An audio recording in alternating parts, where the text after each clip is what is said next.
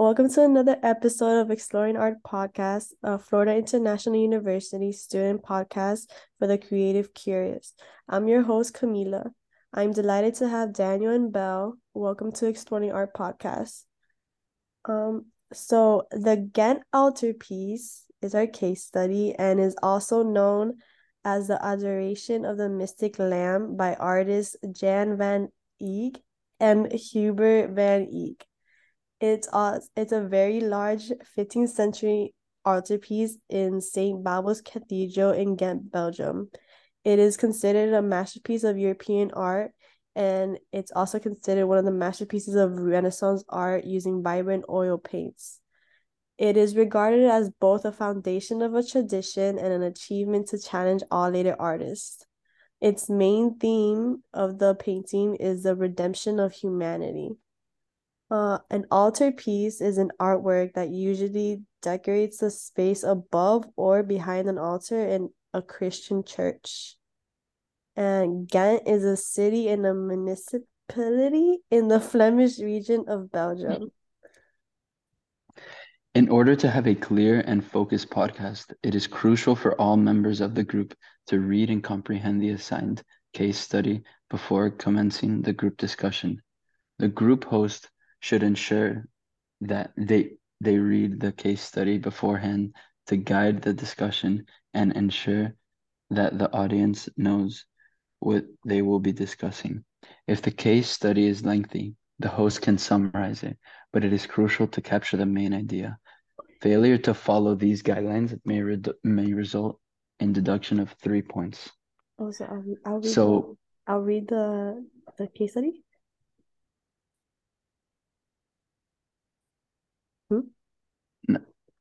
No.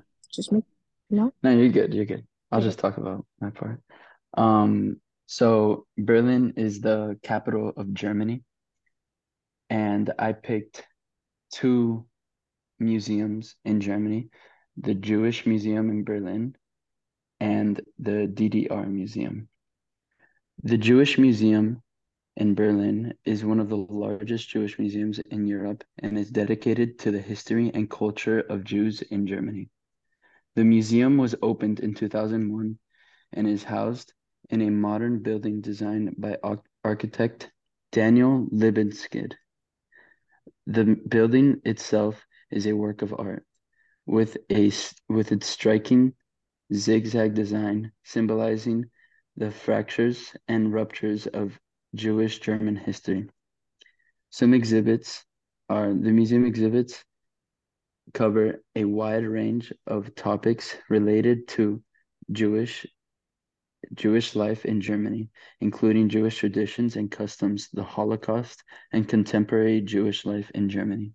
The exhibits use a mix of artifacts, documents, photographs, and multimedia installations to tell the story of Jewish-German history.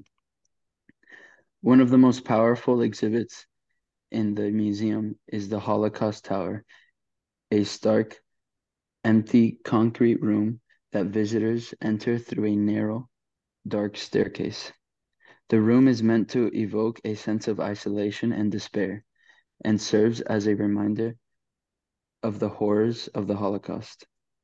Another striking feature of the museum is the Garden of Exile, a sloping garden outside the museum's main entrance that is designed to disorient visitors and evoke a sense of instability and displacement. The museum offers a wide range of educational programs and events, including lectures, workshops, and tours. It also hosts temporary exhibitions on a regular basis. So now I'm going to talk about the DDR Museum. The DDR Museum is a museum located in Berlin, dedicated to the life and culture in East Germany during the time of the German Democratic Republic, also known as East Germany. The DDR Museum was opened in 2006 and is located in the heart of Berlin, near the famous Alexanderplatz. The museum is designed to be interactive and immersive, allowing visitors to experience what life is like in East Germany during the Cold War era. The museum exhibits cover a wide range of topics related to daily life in East Germany, including housing, education, work, and leisure. The exhibits use a mix of artifacts, photographs, videos, and interactive displays to give visitors a sense of what it was like to live under communism. One of the main features of the museum is its interactive displays. Visitors can sit in a Trabant car, the most common car in East Germany, and experience what it was like to drive on the country's bumpy roads. They can also explore a typical East German apartment, complete with period furniture and household items. The museum also offers a virtual reality experience that allows visitors to explore a Stasi prison cell, the notorious secret police of East Germany. This experience provides a powerful glimpse into the oppressive nature of the DDR regime. The museum offers a wide range of educational programs and events, including workshops, guided tours, and lectures. It also hosts temporary exhibitions on a regular basis. That's all. Thank you.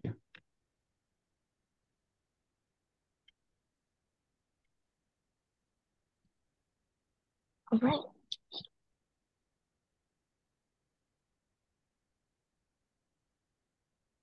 Belle, it's your turn. I was wondering now, why is it called the Ghent Altarpiece? It's called the Ghent Altarpiece because it was named after the city of Ghent, which is located in the present day of Belgium. This altarpiece is also known as the Adoration of the Mystic Lamb, and it is one of the most famous and influential works of art from the Northern Renaissance. The Ghent Altarpiece was also created by the brothers Hubert and Jan van Eyck, who were active in Ghent in the early 15th century.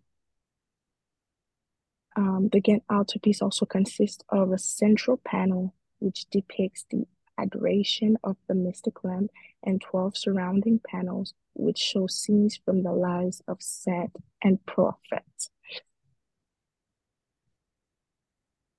Over the centuries, the Ghent Altarpiece has been moved several times and has undergone significant restoration work, but today it is on display at the St. Bavo's Cathedral in Ghent, where it remains a popular attraction for visitors to the city.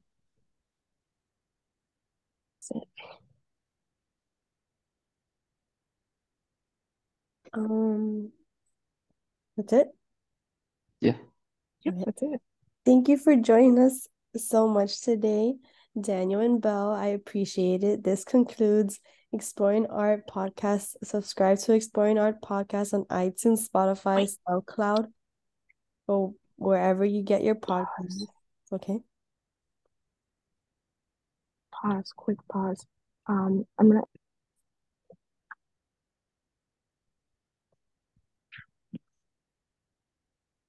Apologies. Now to answer the second question. Who painted the Ghent Altarpiece? And it's a question that everyone wonders. The Ghent Altarpiece was painted by the brothers Hubert and Jan van Eyck, as mentioned earlier, who were Flemish painters and leading figures in the Northern Renaissance.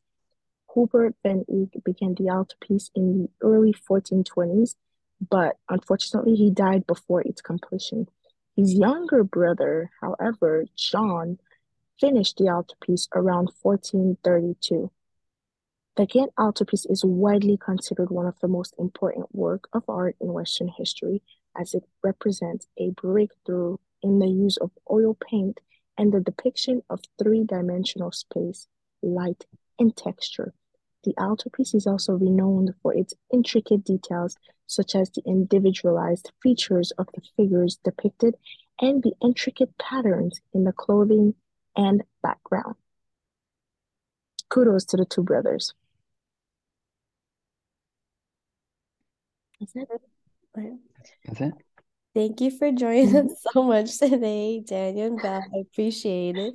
This concludes Exploring Art Podcast. Subscribe to Exploring Art Podcast on iTunes, Spotify, SoundCloud, or wherever you get your podcasts. Thank you for listening. Please join us soon and remember to stay curious. I'll stop it.